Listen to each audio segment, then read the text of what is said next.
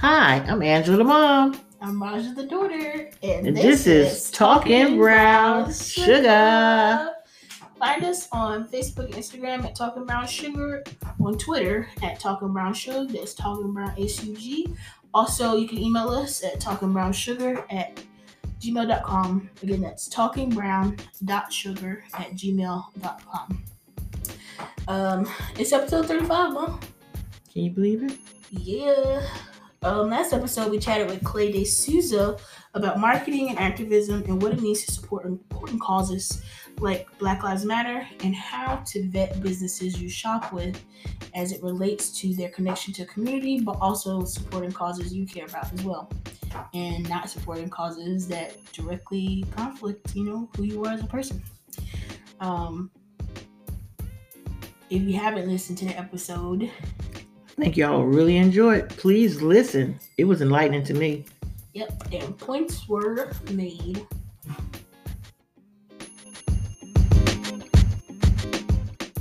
We're in the sugar bowl today to share some of our random thoughts. What's on your heart, Mama? Well, you know, when you're at home, we're doing this quarantine. Mm-hmm. Try a little feng shui. Hello, what? You know, I always say that word. Feng shui. Feng shui. What's that? You know, they say certain ways you put different items in your bedroom, your living room, your kitchen, your bathroom to make you or make it the atmosphere feel more free of flow of energy. Mm-hmm. And I always catch myself moving things around. So when you come home, it feel like you're in a new place because you've been quarantined and everything's looking all blah. Sometimes you know get some incense or something like that in your bedroom, little candles here, or sometimes light bulbs. Change the color in your room. Yeah, that's true. I'm definitely getting my little space set up the way I want to. Um, and I think colors are important. Um, like you said, lighting, um, textures as well. hmm Um, anything that can give you feedback and create a path, like you said, for the energy to flow. And we need that. Don't forget the kids. Sometimes we have to pull out those board games. You know, hey, some tic tac toe. Y'all remember how to play that checkers? Have fun. Sometimes you have to get off your iPad, your TVs, because they're in school now and, and they zoom in and looking at their t- friends or whoever they might be talking to, talking to grandma, granddaddy, or another sibling around the world. So sometimes we have to pull out card games so we can connect with each other physically, if you can. Because sometimes at this time we are getting on each other's nerves. And what you feel about that? Um, I just noticed that it's um quarantine is also shaping how we socialize. Um, because I remember like a lot of people have been sharing, a lot of women, females have been sharing um that they have not been asked to smile by random strange men. Um, that's very true, but also you don't have to do awkward, polite smiles to stranger in passing, which is a habit I am working on breaking. Um, but I see a lot of people going out of their way to smile or make sure their cheeks show that they're smiling when they're not or something. So it's just interesting how we are changing our social social norms during this time as well. Exactly. Moving right along. Sugar cubes, aka the news, where we put a little sugar in your cup. Yep. Uh, first article we have coming from the HuffPost, um, discussing um, the memification of Breonna Taylor's death. It says turning Breonna Taylor into a meme risks turning the conversation around what justice looks like for her into a temporary fad. Anyway, arrest the cops who killed Breonna Taylor. This has become a common refrain radi- repeated across social media in tweets, in Facebook posts, and Instagram captions. The phrase, a reference to the death of 26 year old black woman at the hands of Louisville, Kentucky police in March, has gone from a sobering call to action to an oversimplifying meme in months since Breonna Taylor was shot eight times while sleeping in her home. The slogan and other related memes have become almost ubiquitous ubiquitous part of navigating the internet's conversation about police brutality, white supremacy, as more and more people dip their toes into that discussion. The broadened conversation has been great in many ways. Online resources have helped galvanize Black and non Black people alike to educate themselves about race, sign petitions, donate to anti racist organizations, and GoFundMe fundraisers, and bring attention to institutional racism in America. But the popularity of this one call for action has highlighted ways in which the current cultural moment is being commodified, trivialized, and used as fodder for performative allyship. Um, so this article is referencing when people have been posting um, memes and graphics across social media. You know, you've seen them, um, even like Instagram models posting a um, sultry picture, and the caption reads arrest the cops who killed Breonna Taylor. Like, yes, this is a way to draw attention to it, but like I said, it's trivializing um, the call to action. Among some of the most common Breonna memes are these a picture of a cartoon character Arthur from Hey Arthur captioned, and I say, Hey, hey, what a wonderful kind of day to arrest the cops who killed Breonna Taylor exclamation points. Numerous sexy selfies, like a since deleted one from uh, Ducky Thot, uh, with the caption, Now that I've got your attention, arrest the cops who've killed Brown Taylor. A tweet from black journalist Zeoli um, Imani that reads, Drink water, use seasoning, and arrest the cops who killed Brown Taylor. Um,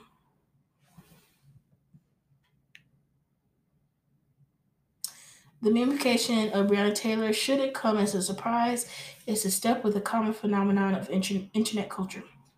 Memes frequently operate as explainers of larger trends as well as stand-ins for cultural anxieties and ways to express and alleviate fears or other emotions through humor.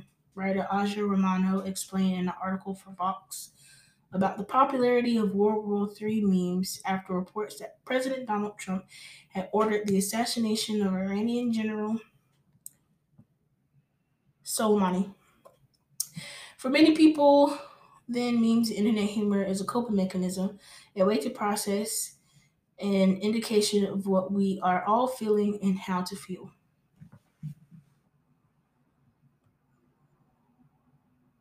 So turning Breonna Taylor into a meme then risks the conversation around what justice looks like for her into a temporary fad. Other than uh, the firing of one police officer involved in the killing, there has been no real moves toward rectifying the situation. And so arrest the cops who killed Breonna Taylor, just in quotation marks, gets repeated over and over again. It becomes an abstraction. It begins to lose meaning. These are people repeating the phrase in one social media post while calling for the abolishment of police and the criminal justice system altogether in another. So, where do these people actually stand, and what does the use of memes say about their good intentions? And this was written by Zeba Blay, senior culture writer at Huffington Post.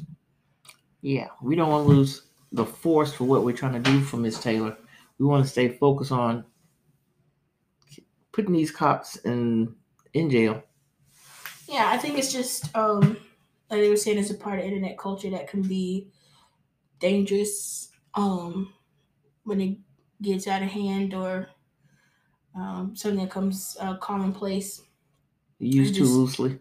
Right. And it's like, yeah, we can post about arrests the cops who killed Breonna Taylor, but we can also take action um, as far as like getting involved and local movements to bring justice uh, to the cops.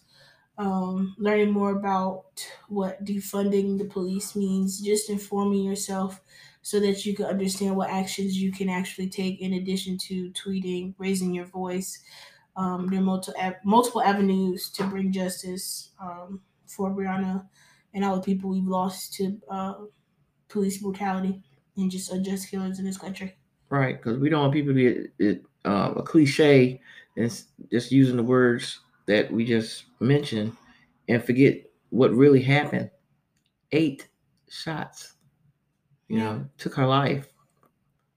We want people to stay focused on that because some people don't see these memes and won't understand it. But we're looking at the wide world of how things can just be taken out of hand and getting out of control. Right. I think a lot of what can get lost in the internet is that the internet is the internet. Not all of what happens on the internet is happening in real life, even though a lot of places like Twitter can be used to report live things, live news, feed coverage for a lot of people. Um, it has taken the place of um, traditional means of news sources. Exactly. Um, but still, what is happening on the internet isn't always happening in the streets. Um, the same way people say you can have Twitter beef, but you know you pull up on them mm-hmm. and they they hush mouth. They ain't coming out the door. No. You know, not not Who's there? nobody because you scared. But you know that we gotta remember that what's happening on the internet isn't always happening That's right. um, in real life, and that there are still steps we need to take as far as voting. You Don't know how we forget, feel about that over here focused. talking about sugar. Make sure you're registered to vote. If you have moved, um, you can update your registry with your local DMV. Um, update your information online. You can do that. You can register to vote online as well. Um, you can register for mail-in voting. Um, do that before you know November. before November, before it's time to vote. It'll be here before you know it. Yeah, go ahead and get your information in there. Check it. Um, I like to check every now and then just to make sure they know who I am and where I am. Cause I'm I'm voting, I'm there. I'm there. Okay. I'm there. and um, just yeah, stay informed in causes that um, matter to you, and find ways that you can use uh, your voice, your fingertips. If you march, march, um, but don't but don't confuse what's happening on the internet with what's really what really needs to happen in the streets and what needs to happen as far as um, The just- political race. right and activism.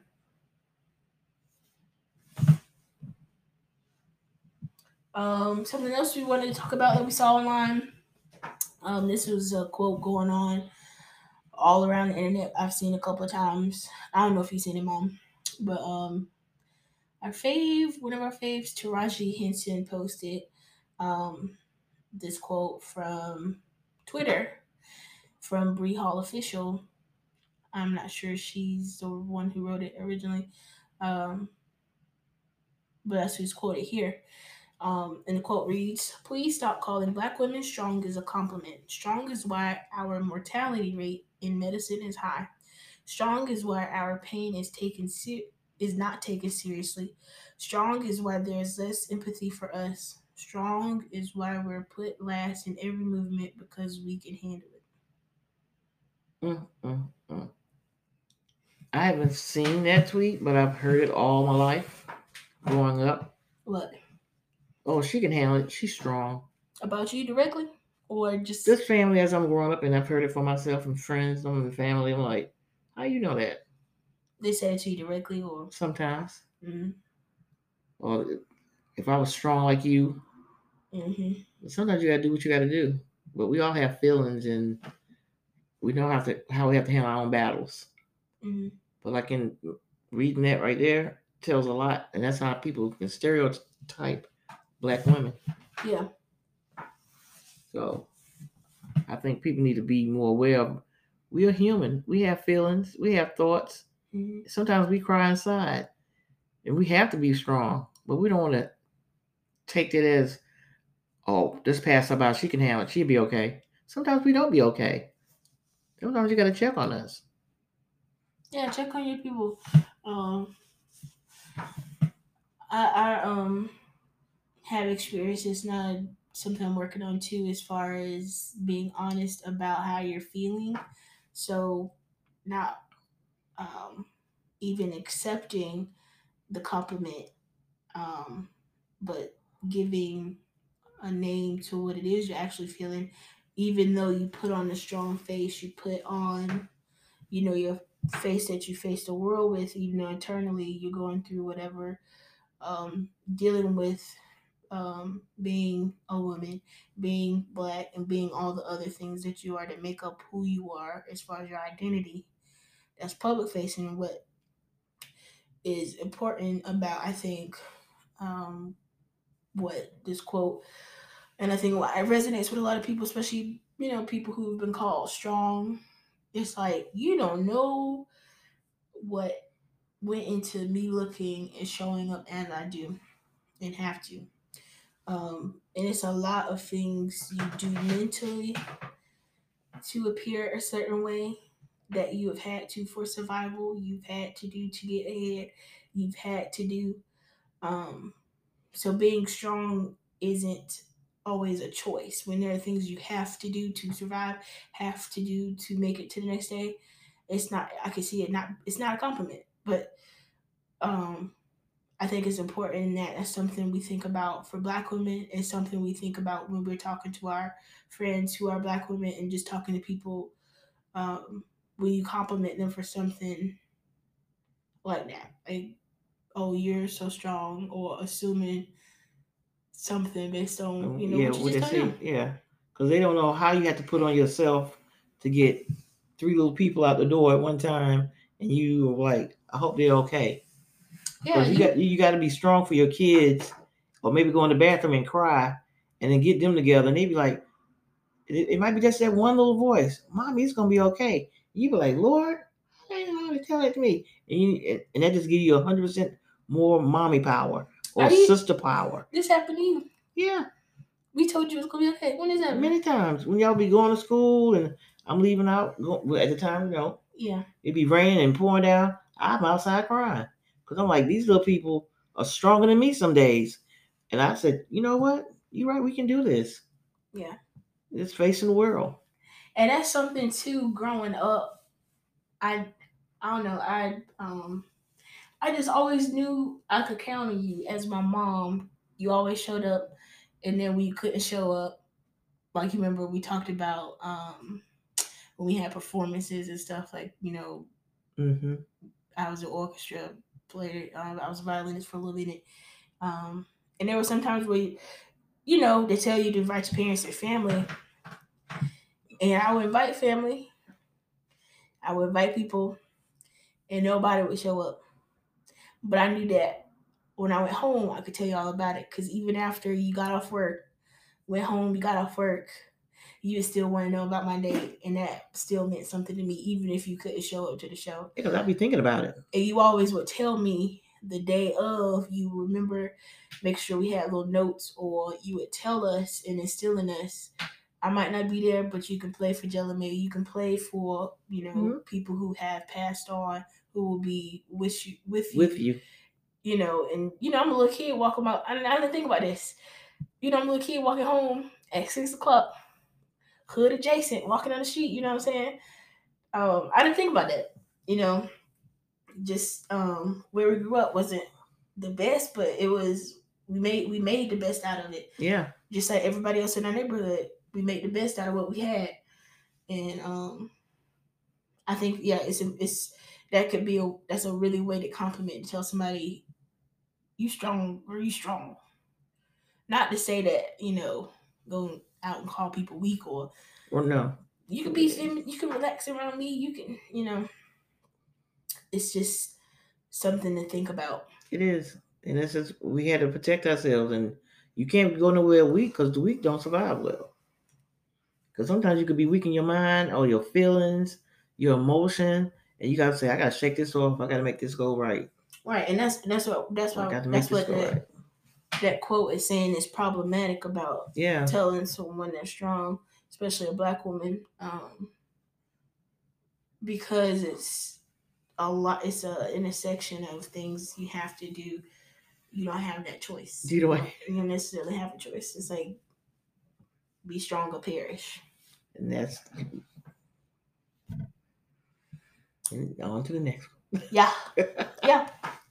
So then we can talk in at length for later. yes. Um, Uber Lyft algorithms charge users for trips to non uh, charge users more for trips to non-white neighborhoods. A study finds. A new study suggests that uh, Uber and Lyft's algorithms charge higher rates to customers in non-white neighborhoods. Um, So it may actually dis- the algorithms may actually discriminate against customers seeking transportation in predominantly non-white neighborhoods. Mm-mm. So, two researchers at George Washington University analyzed transportation and data census census data in Chicago in a paper that assessed whether there was a racial disparity in how much passengers were cha- charged based on location.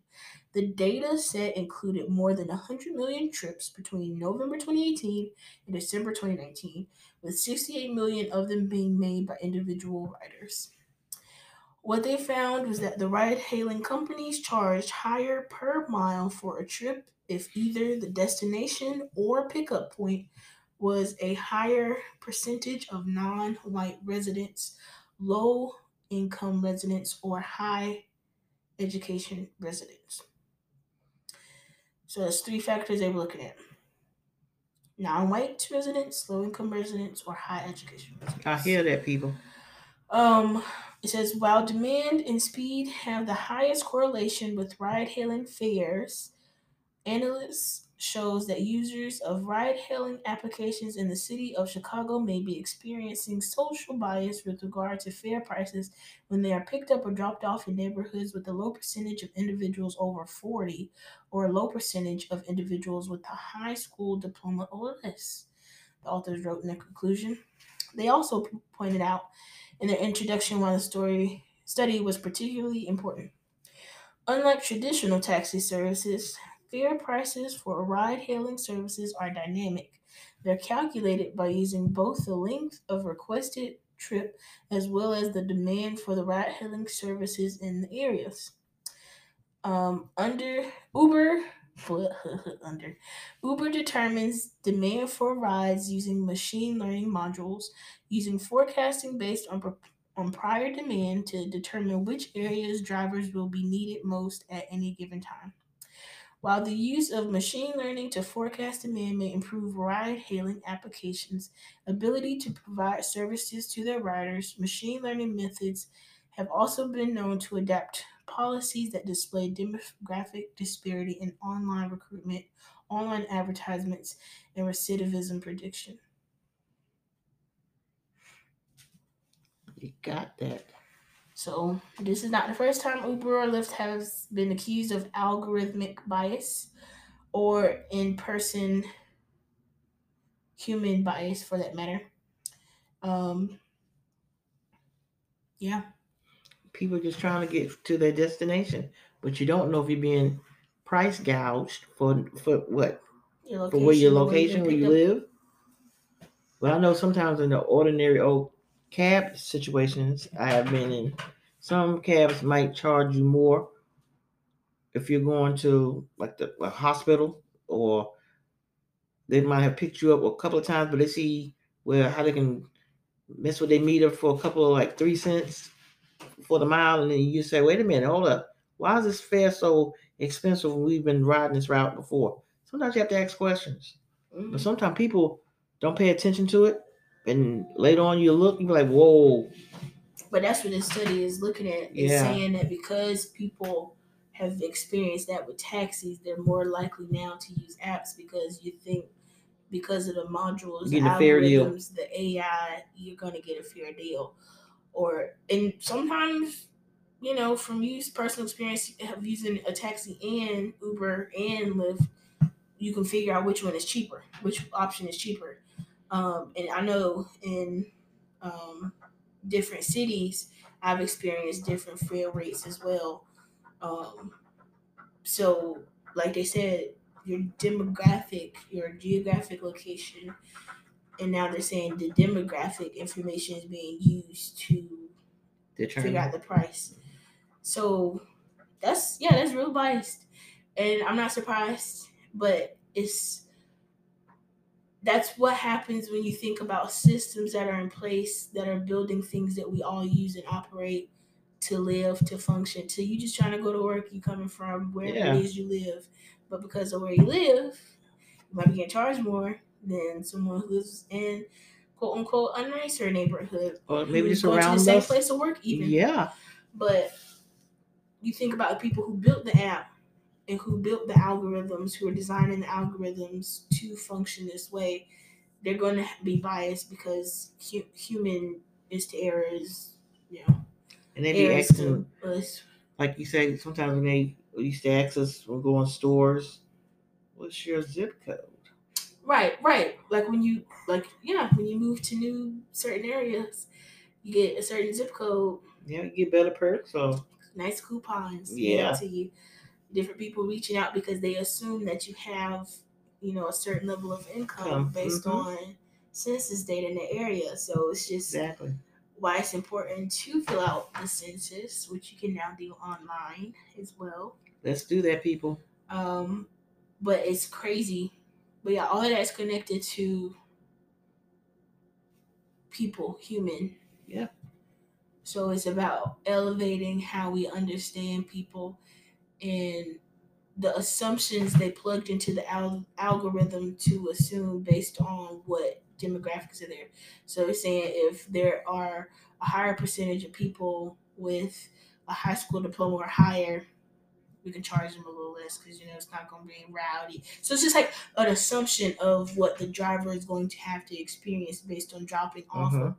picking up someone from this location, based off of education, household income, and all those other demographic data points that they point out in the article. That's it's it's It's history.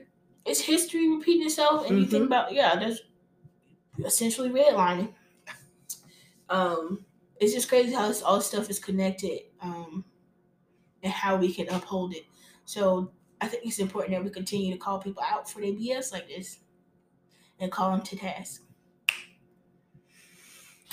On to some more craziness. Um, TMZ. This is just quick little Y'all sit down for this one. Y'all probably already seen it. We yeah. Yeah. D.L. Hughley, I'm a regular typhoid Mary, unknowingly spread COVID to his team. So as we all have probably seen by now, um, D.L. Hughley collapsed on stage. Apparently, it wasn't his first time collapsing. He was asymptomatic. Oh. Um, gave it to his team, his radio host, uh, co-host. Um, the only person who did not uh, get it was his daughter because she, guess what, was wearing a mask when they were in person recording. Um, but now he said he's on the up and up because he's still asymptomatic, but he passed out, so that might be a symptom. Um, just another reminder to wear your Yep, mask, mask. Mask up. Put your face on. cover your nose. Yes. Put it on the right way. Um, some good news. Hair Love, the cutest little series, animated series. Um, and it also won an Oscar for Matthew A. Cherry is coming to HBO Max. I like that. That was your favorite. I think I That think was a cute little series. I I, loved it was so it was just beautiful to me. it was sweet and then you see that her mom built that app to teach her how like you know to Yeah. teach people how to do hair and you can tell her mom i'm not gonna spoil it for you but you should watch it if you haven't already seen it but there's gonna be a series it was Yes. beautifully animated i love the brown skin Yes, it's, it's adorable. Y'all gotta see it. brown skin girl skin just like pearls but skin on the world Brown skin girls. Um, excuse me. That's not the Rona. I wear a mask. Just throat, my throat got dry. So don't write it and try to crack jokes because that was not the Rona. But um, I've been thinking about people's backlash to you know the streets being painted Black Lives Matter, and I've been listening to a bunch of different people. I've been reading a couple of different things about how people have felt about all the things that pe- black people are saying we're getting now all of a sudden because people are feeling guilty or are now becoming woke or understanding what is going on. You know, the Black Lives Matter movement is catching more traction, more visibility, and it's causing um, big box companies, name brands, organizations, and people to start, you know, changing voice actors Mhm. um, to hire black people to voice animated characters, you know, um, changing branding for different foods so that caricatures of black people from Jim Crow and slavery are not being used and um, you know streets are being painted with Black Lives Matter. People saying, you know, just just not what we asked for. What we really asked for was, um, you know, defund the police, arrest and fire the cops who are guilty of killing unarmed Black people, unarmed people, period. Um, violently killing people. Um, you know, you can keep all the other stuff. Yeah, do your job. I think this quote from Sharonda J. Brown, you all should check out. Um, sure, that's Sharonda J. Brown. You should check her out. Um, just a brilliant writer. Um, but I think her quote sums up how I feel, so I'm going to read it if you don't mind. It says, A lot of people are slowly waking up to the fact that white supremacy and colonialist thought touches everything in our lives, so that damn near every system, cultural artifact, ideology, or idiom considered as truth or tradition is rooted in anti black sentiment. Old racist laws still sit on the books, staple food products, statues, landmarks, mascots, songs, holidays, architecture, parks, etc.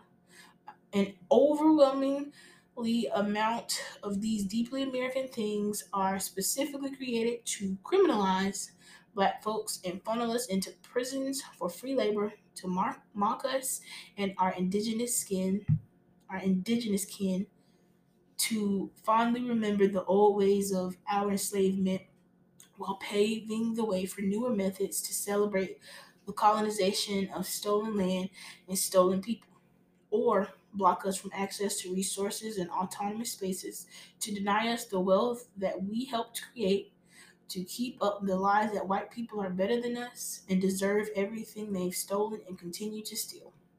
People are also waking up to the fact that the true history of these things is intentionally not taught to us in standard curriculum, but a lot of black folks have been walking around with this knowledge for a long, long time now.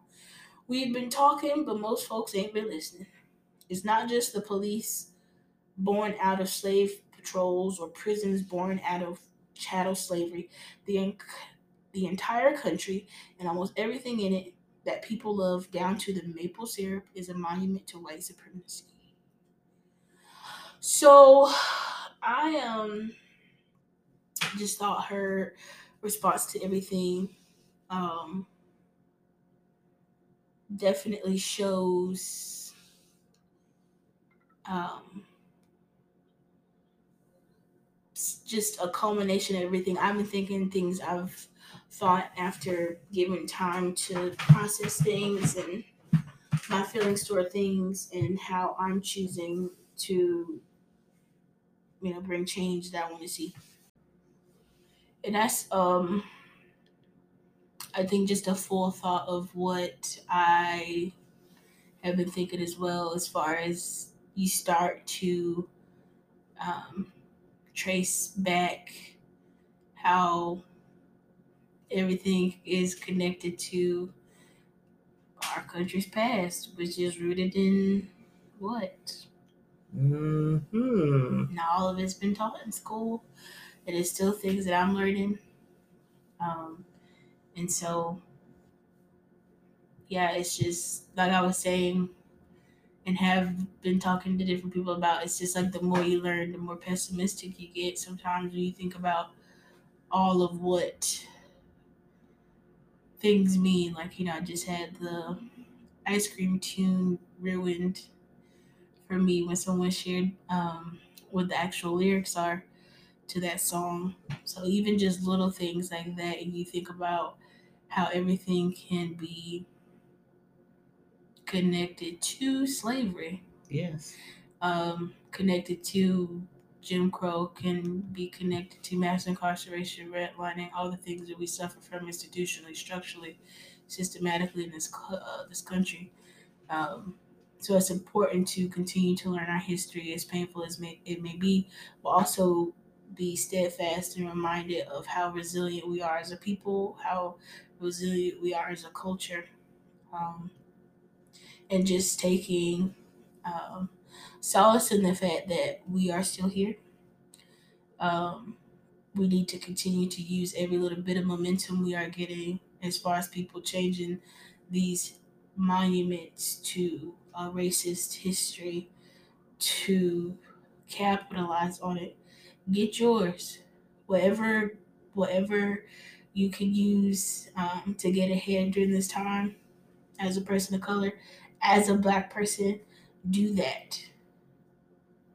I'm not against it because it's it's important that people have space, autonomous space, like Sharonda was saying, to speak to what your experience is because we are often told what we experience is because of us, because you know, some fault of your own when that's not in fact the case. That's No. not true. But the fact that more non black white people, people who are in this country all across the world, are seeing what we're living, there is no real American dream.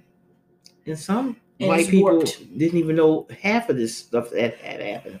Right, and that's that's a privilege of Well, white privilege, yeah. not having to know the truth, not having to live with the truth. So it's an awakening for all of us. Correct. This is just something I like to throw out. Be careful who you trust. Salt and sugar look the same. So when and going with that is we've been just like that ice cream song. I used to sing that song when I was a little kid. and Did not know that it was. Uh, it's just sad to think. I was singing a racist song. I didn't know it. Mm-hmm. So when the teachers was teaching us the song, we going home and singing it with our friends, and did not know it was a bad song. Mm-hmm. Because I know my mom them said they used to um, talk about a song called um, "Tall Baby, Tall Baby," Insidious. and I did not know what it means uh, as I got older, like fifteen. And I looked it up and saw "Tall Baby," and I was like, "Wow, y'all sung this song." Mm-hmm. Because that's what somebody taught them to sing. Mm-hmm. You know, we've heard like the old ones, like "Ring Around the Roses." We've saw that as of death, but we were singing death songs too. But we was laughing and joking, and did not know that y'all was laughing at our people.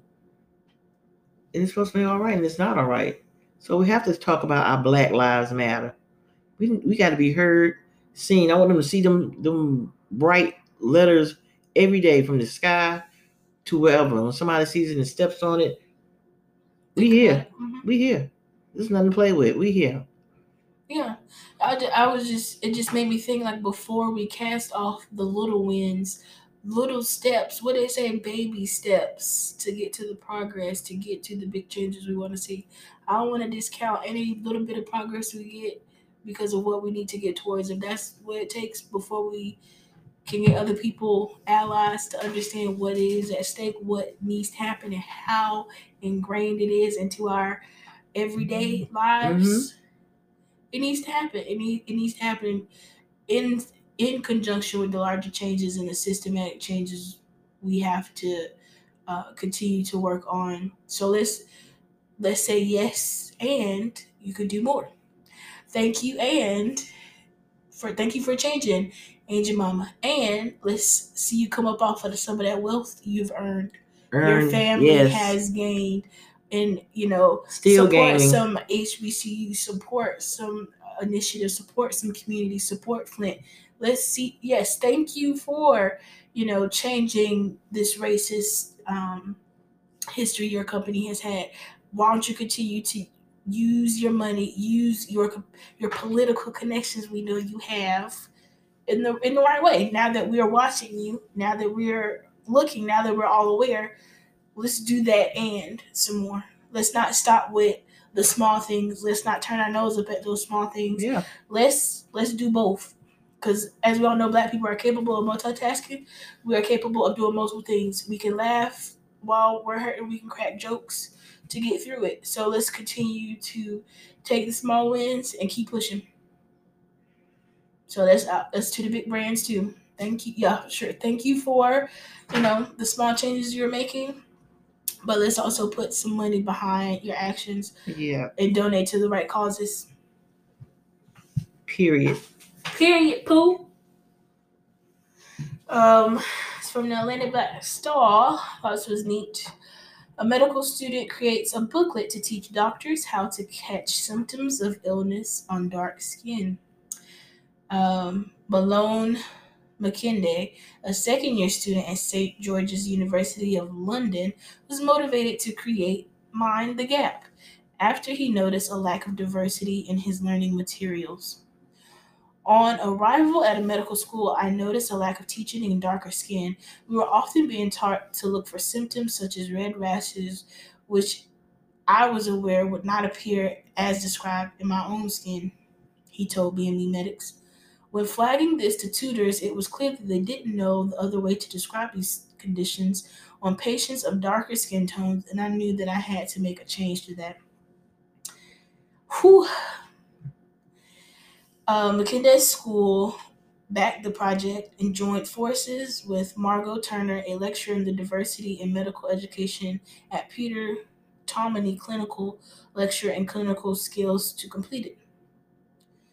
The team will use the booklet to host trainings for medical tutors this month.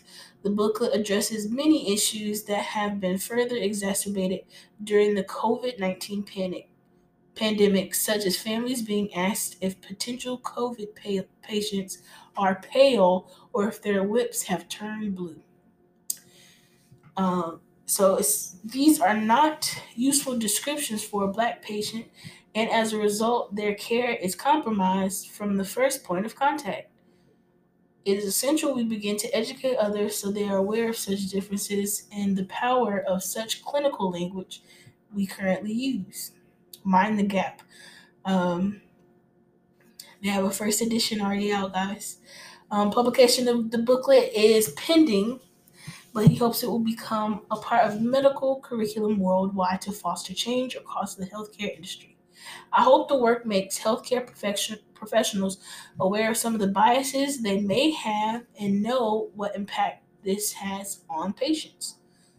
It is important for medical professionals to be aware of variation in presenting symptoms when treating the diverse range of patients that they serve. I hope the work will increase the confidence of darker skinned patients to seek medical advice. Yeah, just think about how many people are like, They just gave him the wrong medicine. Everything. yeah, but not even that. You're dismissed because you aren't showing the same symptoms as what you're described to look Yeah. for. It's like we know this as people who are experiencing it, but it's important that we have, like we were talking about, systematic changes. So now they're going to have curriculum to speak to this, and I, I think it's funny. Um, and I like that they use mind the gap, which is language they often use in Europe, um, and other places in train in train stations. Mind the gap, saying like before you get on the train, Mhm. mind the gap. You know, so it's like mind the gap medically that you've been trained to look at. You know, presenting symptoms this way, but of course, going to present different in other people. Yeah. So think about how that's going to impact people of different skin tones. That's so important. That's crazy. Yeah. Because can you see somebody going into the doctors and they just look at them like, I don't see nothing wrong with you. I've been told that. You know, well, I, I don't see it. Well, I don't feel good. You can't tell me how I feel. But they want to brush you off because you don't look like you, You don't look. you, you, don't have a rash or You don't look like what they've been told you Yeah. before. But if you have a doctor's, you know, you might have like some a rash going on, but they It's don't see it. different on your brown skin. Yeah. melanin will impact uh those things to present different. Yeah, So I'm like, I have to look. You, you supposed to have the eye.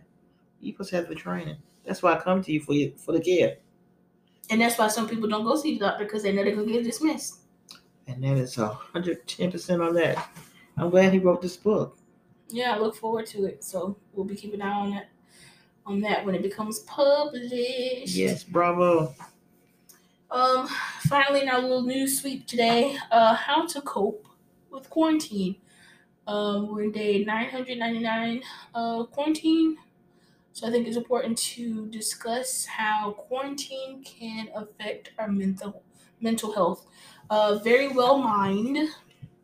Saw this article posted um, on social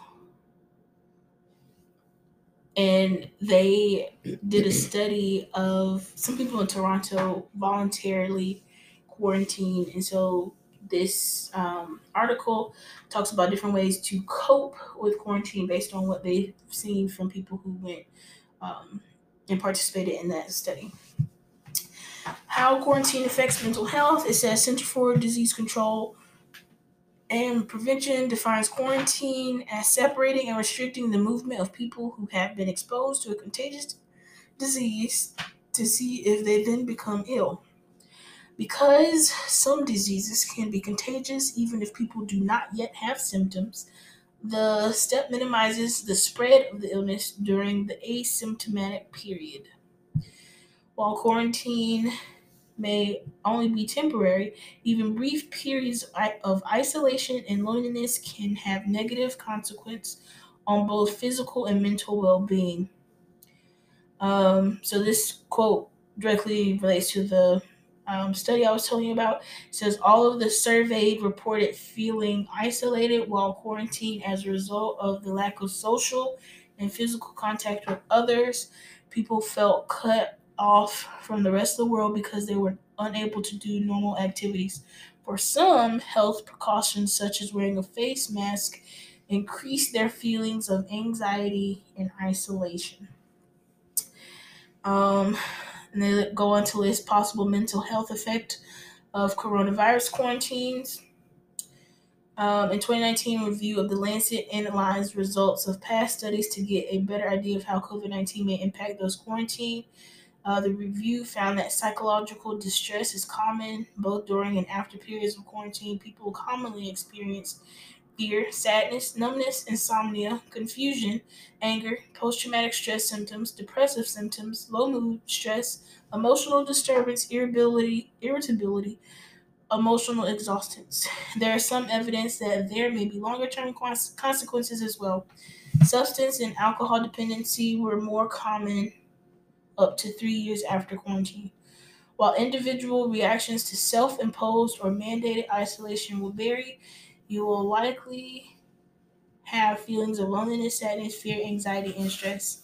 Such feelings are normal given the circumstances. However, here are some steps you can take for your mental health and well being while coping with quarantine. Um, so, yeah, so we're going to talk about a few of those factors that influence coping. Um, it's important to remember that everyone copes with stress differently. Some people may better be able to weather quarantine for a wide variety of reasons, including factors such as resilience and overall personality. Uh, for some factors that may play a role, such as your current mental health, how you deal with stress, and your personality, um, and how long you quarantine can all impact your capability and your capacity to cope during this time. Mm-hmm. Uh, so things you can do to cope. Establish routines. I believe in that. Yep. Uh, they say a disruption in your normal daily routines can be one of the most difficult aspects of quarantine. This can leave you feeling directionless as you try to figure out how to fill the hours of the day. Especially if you're um, working from home, they suggest that you structure your time like a regular workday. Um, and part of that can be, um, like you were saying, with the feng shui, making sure you keep your work and your home spaces separate. I believe in that too. Uh, they also suggest to be as active as possible. I'm a witness to that because I know I don't quarantine and came, I don't turn into the couch potato. So hey, you yeah. Gotta, you got to make your own spaces and, and know what's safe for, safe for you. I'm an invert. I can really stay in the house all day, but I do go out and get my little walks in. Mm-hmm. And since I retired, I turned into the potato on the couch. Yep, like a bag of chips. Yeah. And I haven't gotten like fluffy anything. I'm like sometimes you just like put things off when you have a routine. You break your schedule, And you next week Keep you break the it off. schedule, and then you, there you go. You turn into the potato of the couch. Yeah, so they suggest some at-home workout ideas. Um, you don't need a bunch of expensive work equipment, but you can check out some exercise videos. Um, definitely use your own body weight as a weight. Um, so body weight exercises, online workouts, and fitness apps. another suggestion is to combat frustration and boredom. Some of the distress of being quarantined stems from boredom and frustration. Oh, I can attest to that because sometimes, what is, how does the song go? Bored in the house and I'm in the house bored. Bored in the house and I'm in the house bored. Bored in the house and I'm in the house. You know, you don't you want to break that. You want to break that. So getting things done can provide a sense of purpose and competency. It gives you something to work towards and something to look forward to each day. So make a plan and of some things you want to accomplish and start a, a you know checklist. It's something you can check off each day. Another big one, communicate. Staying in contact with people not only staves off boredom, but it's also critical for minimizing a sense of isolation. Yes, I try to check in with people, and you know, go through your phone. It works both ways, people. It works both ways, baby. Text somebody, or better yet, call them. Not, not, we're not suggesting that talking brown sugar to, to hit up any old flames, but you know, people you already were in contact with, you know, some friends. What Feel old free, flames? feel free to check out a um a classmate. You know, hey girl, hey hey person, hey Pete, what up? What up? You know what? If you got your yearbook, hey, I was about to say something. what do you about to say? No, I'm not crazy. I think I'm crazy. I think I'm crazy. Y'all know that song, don't you? Possibly. No, but really, um, ideas for staying connected. Eat regular meals with others in the home. So don't bring anybody new to your house. Please. Don't introduce nobody new to your house. They're saying people already in your house. Have a meal or two with them. You know, you got roommates. Cook a meal together. You know, y'all just get a big box of pasta. Make some spaghetti.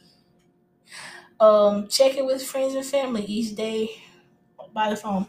Each day may be a lot because I each day can be a lot. Just you know, here and there. Don't call me no each day.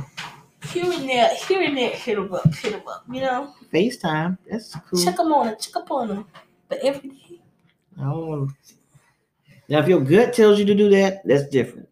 If you get a feeling that you need to go check up on somebody, go by grandma's and type tap that window. hey. Go by that nursing home and say, "Look, I need to see granny or granddaddy or auntie or somebody." Mhm. Don't just sit back and say, "I'm gonna do it tomorrow," because tomorrow might be too late.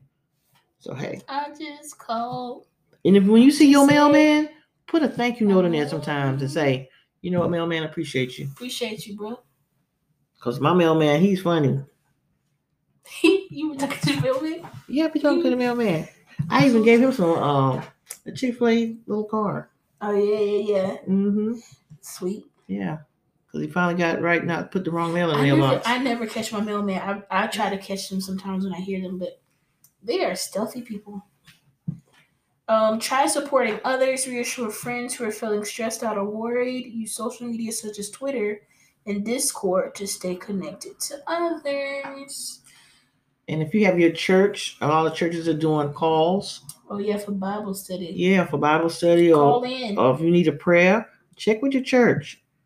and the food banks and stuff, and main Hey, do what you got to do. Sometimes you can go help volunteer. Jesus on the main line. Tell them what you want. Mm. Mm, mm, mm. They also say stay informed but not overwhelmed. So people tend to experience great anxiety when they feel they don't have access to information they need. On the other hand, however, it is the sense of panic that can stem from being immersed 24 7 in reports that focus on inaccurate or overly negative information. Rather than spend your time watching cable news, focus on getting helpful information from trusted sources such as the Center Centers for Disease Control and Prevention, World Health Organization, state and local health departments, and your doctor can all be helpful. So, yeah, if you really feel like you need to stay informed, which we all should try not to be overwhelmed by, you know, information overload. Um, don't take take everything with a grain of salt. Exactly. Yeah. And check out you some comedy sometimes. A good laugh is healthy. Uh, remember that kids are stressed too. Research, researchers found that children who had been through quarantine had exhibited PTSD syndromes at four times the rate of children who had not been quarantined. The CDC recommends that parents and other adults talk to children about the COVID outbreak in a way that is informative, age appropriate, and reassuring. Focus on maintaining a sense of structure at home and model healthy, positive behaviors. Managing your own anxiety can help calm the fears of children in your home. Because they mirror everything we do. Because the little minds don't know. Little sponges. Yeah. They just see they see you getting upset. They gonna go and get upset too. Mama, can I down on the cherries? it's all I take, and it's okay. Ooh. Pootie Tang reference. If you haven't seen that movie, I don't know what to tell you.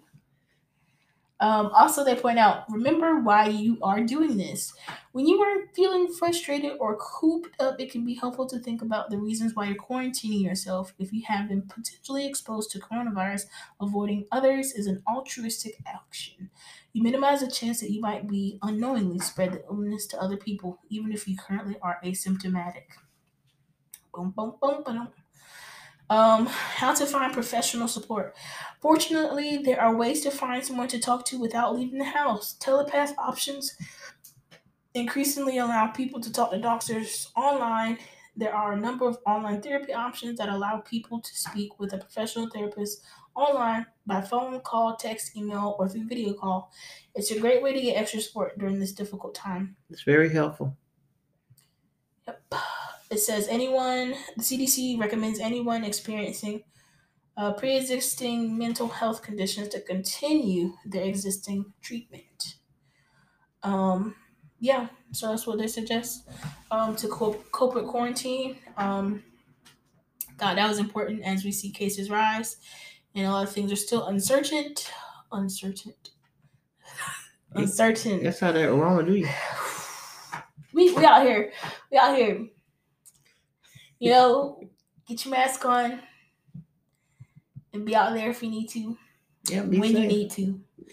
Be smart, be safe. But yeah, those are tips we have from Very Well. To be very well and cope very well. We could do this. Want us to promote your business in our next sweet deets? Mention.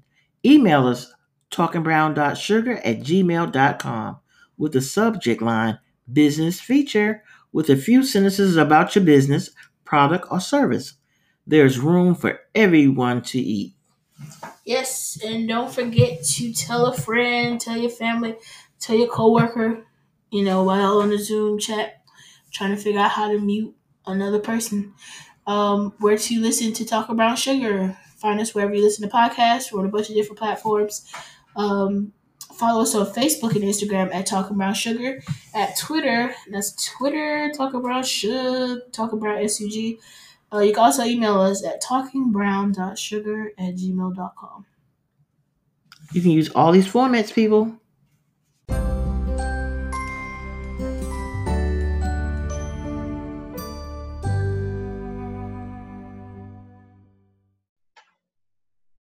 Good morning.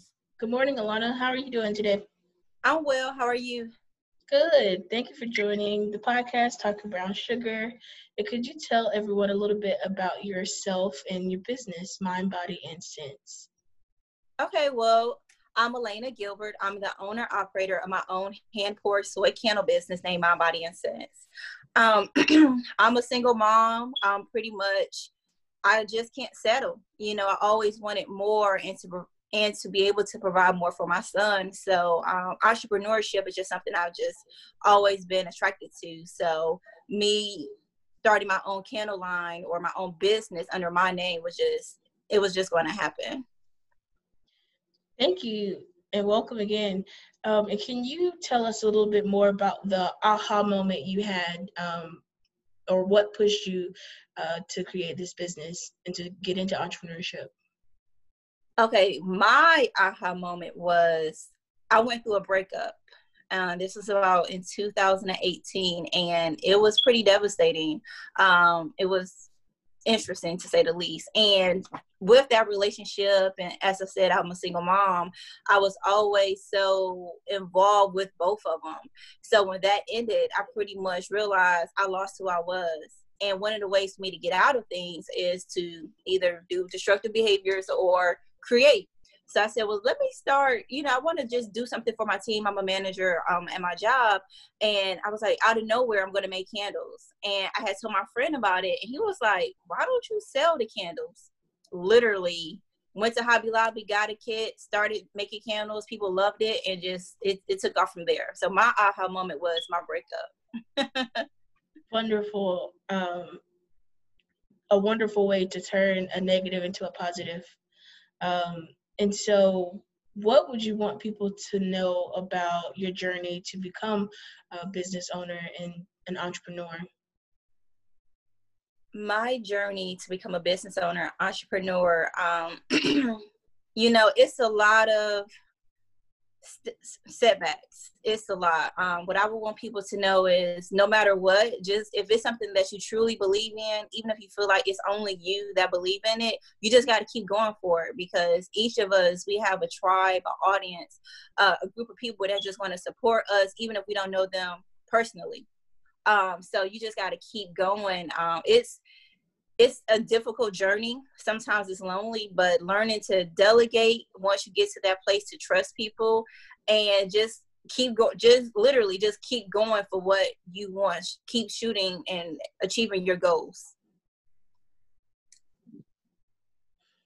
And um, so you mentioned setbacks and we're currently going through a pandemic. A lot of people are strapped for cash and things like that. How are you able to continue to sell your candles and other products you have on your site.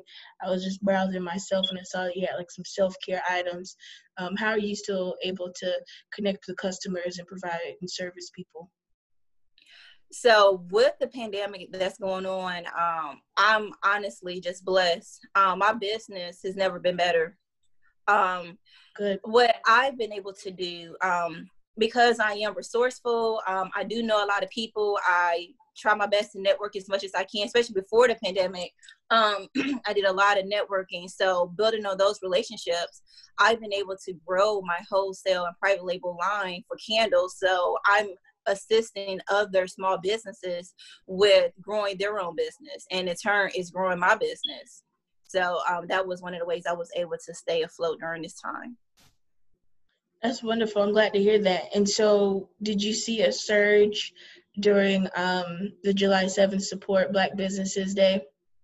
I did. I did. Um, this the J- July 7th blackout was huge for me, as also I'm um, Juneteenth. Wonderful. Was, yeah. Yeah, I'm really thankful for the support of just everyone, and even on Juneteenth, it wasn't um just Black people you know, it was right. some of everyone who supported me. And I'm just thankful for just as a whole, as I was able to pour out to other businesses, they were able to pour into me as well. I'm thankful. I'm I'm so glad to hear that. And so what would what kind of tips or um, advice would you give to consumers who just want to support more black owned businesses like on a regular day not just um, during a blackout, Juneteenth, or holidays where we acknowledge Black people. Black Correct. Yeah. This is an extremely interesting question because I'm part of different groups. Like it's like buy Black. I mean, it's buy National Black. I mean, it's just a ton of groups. Mm-hmm. And I've seen several postings where people posted about uh, well, Black people need to get their customer service together. And yeah, I agree, but not to not to the point where I would say it's a black thing. I think in general, businesses need to get their customer service because you want not you, but people want a small black business to cater to every need to follow up soon as they buy the order. But if you go to a large brand, if you don't sign up for their email list, they don't even know who you are. Right. You know, and I just feel like for consumers to support uh, black businesses or even smaller businesses in general give them the same energy you give Walmart when you go and no one's helping you. You're totally ignored. And it's all type of different races and ethnicities that work there. You know, so that same energy that you keep going back to a Starbucks, even after they said you can't wear Black Lives Matter shirts, and then they came back and said, "Oh, now you can." Keep that same energy that you forgave them. Forgive other small businesses. Exactly, you know, I, like, I agree. Yeah, I really feel like the level of expectation is just unrealistic because as for me as a small business owner i'm a mom okay that's before anything before being the chandler the candle mm-hmm. maker whatever i'm a mom mm-hmm. right so my son has something and it's important or more so important to him that's going to have to come first and it's for me as a business owner to delegate if i can't attend certain things or uphold my um end of um you know um, commitments that I have. But at the same time, just understand as a consumer, you have multiple things that you're handling. You're dealing with the CEO of a company. You're not going to go to Bath and Body Works and go off on their CEO.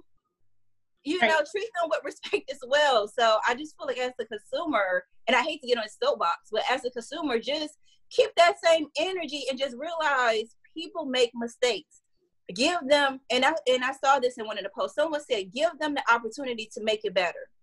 Right. And that's yeah, and that's all I would ever want from anyone who buys anything from our company or any company that I'm affiliated with. Give us the opportunity to make it better, you know, because mistakes happen. I mean, it's all handmade, you know. So and and thankfully, from my audience, I haven't had a, a negative pushback, you know, because I, the yeah. ones I've I've come in, come in general and come in contact with, they they've been understanding if something wasn't right. And this is definitely earlier in my career, and I was able to fix it. You know, so I'm thankful for what I've experienced. But just listening to some of the other comments and just the negativity from other people, is just kind of like relax. Yeah.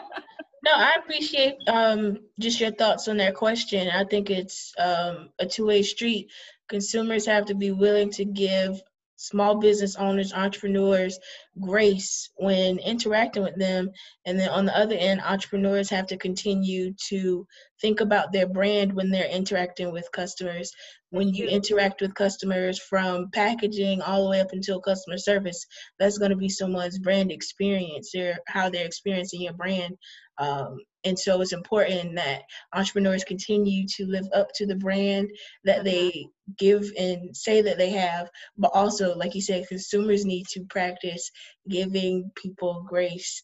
Um, I think that's especially important when you're supporting Black and Brown businesses. Yes. Um, because we are so quick to say, "Oh, I didn't like how they, you know, spoke to me," or "I didn't like how this came chipped," or whatever. But it's like, um, just like you said, I've ordered things from online, Amazon, dealing with big box stores. Yes. And get something shipped, and it takes two to three weeks to hear back from them about a solution. Mm-hmm. So it's just like a matter of understanding um, that people, like you said, are people. They have lives. They are parents, mothers, whoever. Um, like you said, give people grace and that respect that they would want in return. I really appreciate yeah. you saying that. Yeah. Mm-hmm to us, what inspires or motivates you to show up as you do? What inspires me is my son. I mean, when I say I love my son, he's 15 years old. And for him to see me when I'm crying, I hate to say it, he sees me when no. I'm frustrated, he sees me when I'm happy.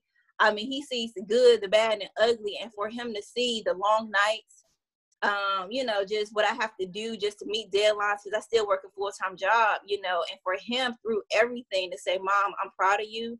You're killing it. You're doing a great job. I just you're inspiring me. I mean, he's he's my why. He's the reason why I show up because for him to see all the ugliness, the behind the scenes, and still can see the beauty in it, it's like, okay, I'm doing something right.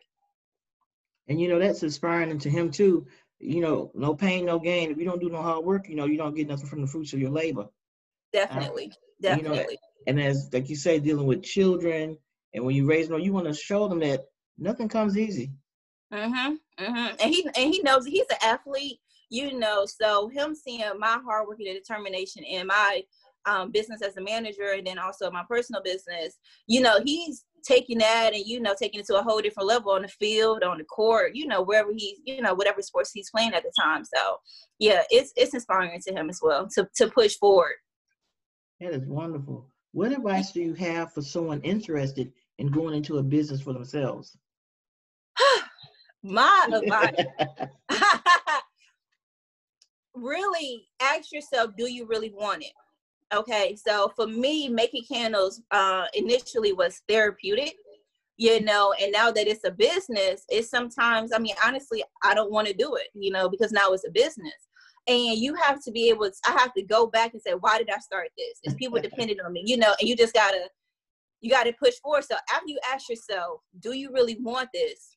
Go all out.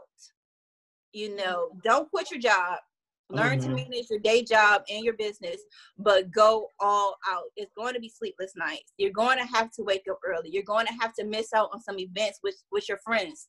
You know, go show up each time. You know, no matter what, whatever you're dealing with at home, drink some coffee or whatever you need, Red Bull. Get that energy together and show up. That would be my advice. Just go determine if you really want to do it and just go for it all the way. But don't quit your job until you, get everything in place. and Miss Alana, do you have a signature fragrance that you like call it for yourself or something that you like that inspires you? I have a couple of different fragrances. One of the ones I really like, I just gave it to um, a local spa here and I'm really oh, nice. excited for her to um, give that, you know, have that as her signature for signature scent for her spa and her customers and clients uh, so they can experience it. But my favorite scent, and I've realized in all of my scents pretty much, is amber. I love the That's scent nice, of yeah. amber. Mm-hmm. It's just relaxing, calming, and it's just mood setting. You know, just. warm comfy, yeah. cozy. Mm-hmm.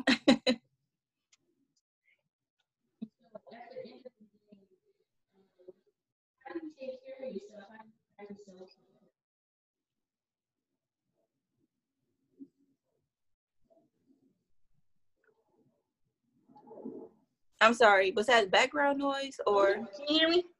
Oh, I couldn't hear you. oh no, you're fine. and so I was saying, no, that's fine at the end of the day, how do you take care of yourself or how do you practice self care?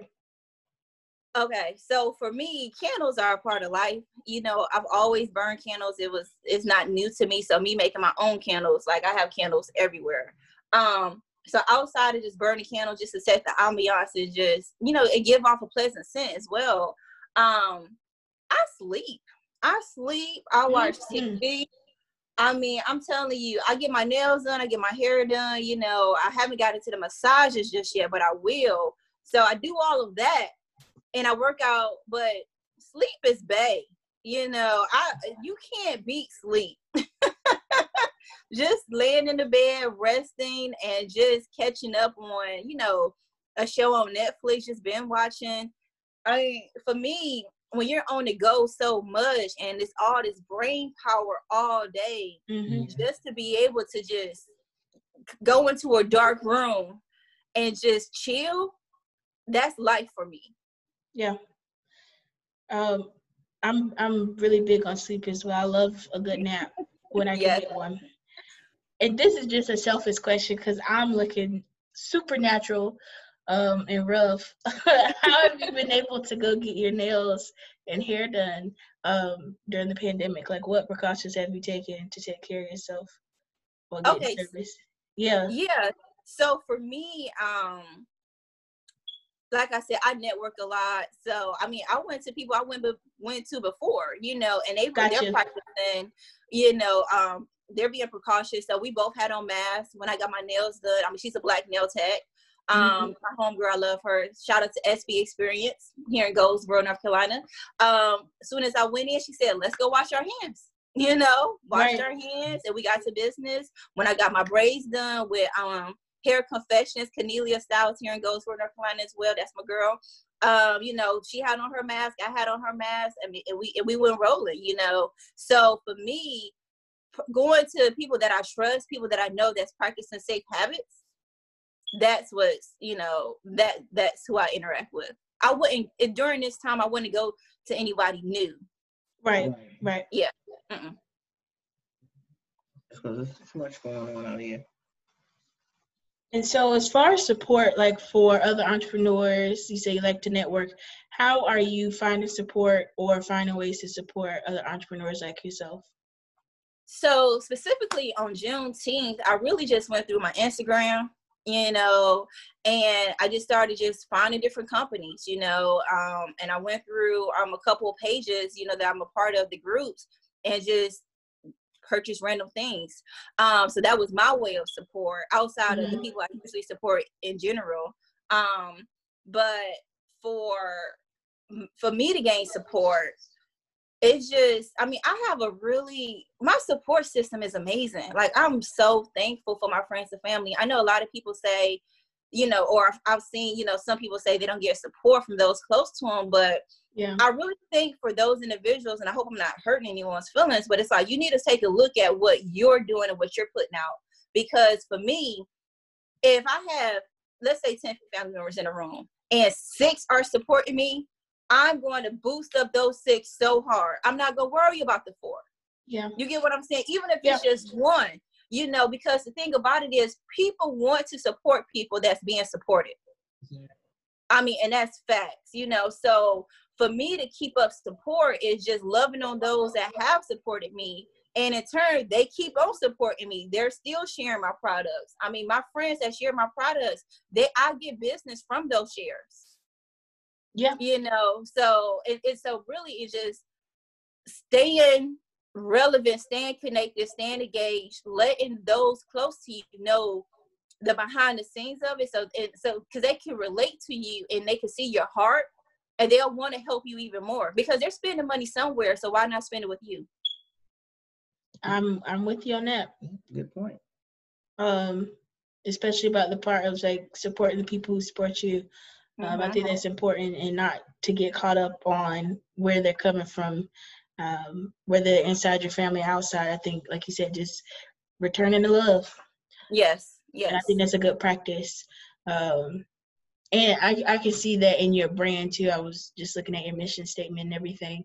Um, so I love that you are walking a walking um, advertisement for your business as well. Thank you. Thank you. Yes. And um, is there anything else you would like to share to the audience before you know you share how they can get connected with you and purchase some candles and self care items? Yeah, really. You know, um, as an entrepreneur, I can honestly say I love it. Yeah, I love being the owner operator um, of my business. I love every moment of it. I love that I have 15 candle scents and I'm about to take away seven to have eight. I love that I have that power and control yeah. to better market my business more, you know, more effectively. Yeah. Um, so if again, so if it's something that you you have a passion for, you're still looking to find yourself, just keep trying. I mean, I've tried travel agency. I I still do Herbalife um, lashes, you know, everything. But at the same time, so I've been drawn to small businesses, you know, uh, to have additional streams of income. Mm-hmm. But owning my own, it's nothing like it.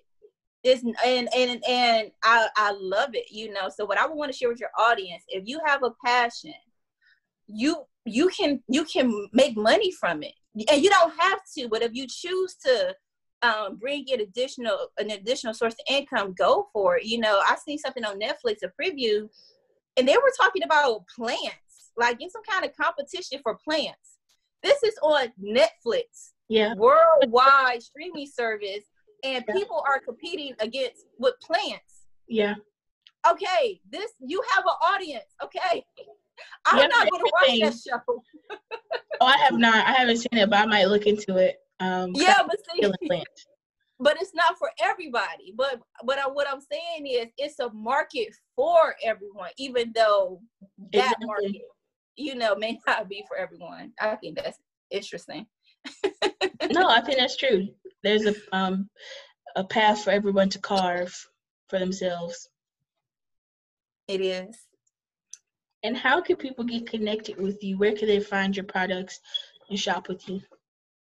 Okay, so my products are listed on my website, which is mindbodyandsense.com. I'm on social media on Facebook at mindbody and sense with the ampersand, and then on Instagram at mind underscore body underscore a n d underscore sense. So I could be reached um, either three of those ways, and um, it's only me. so.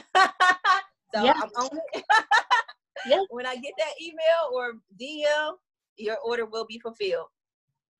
That is lovely. Thank you, Alana. We'll be sure to include all of that in our show description so everyone can get connected with you. Um, thank, thank, you so, you so much. much. Thank you for your time. We appreciate it. Yes, I have fun. Um, this was good. You know, you that question about uh supporting um, black businesses and just you know the customer service i'm telling you that hits home for me. Even though i haven't had to personally deal with it yeah. I really hate that that's even a thing. Yeah I, and i've been seeing that as well a lot on social media.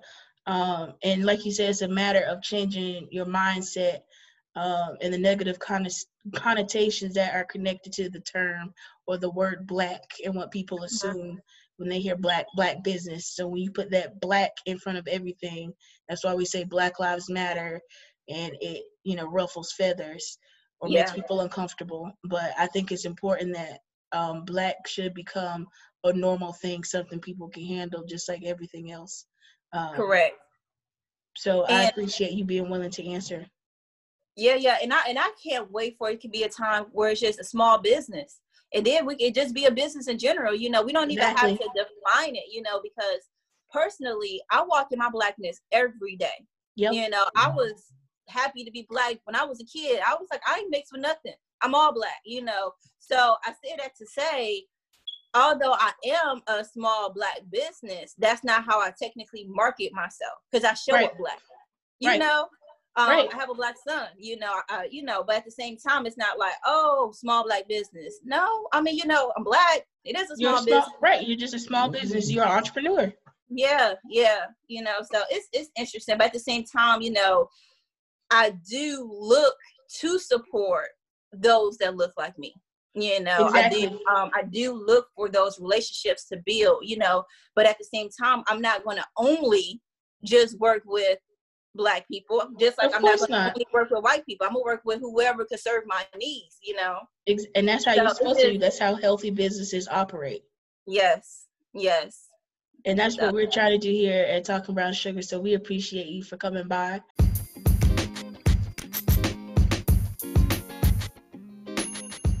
We're still in quarantine, but I'm still Roger the daughter. I'm Angela the mom. Yeah. Out.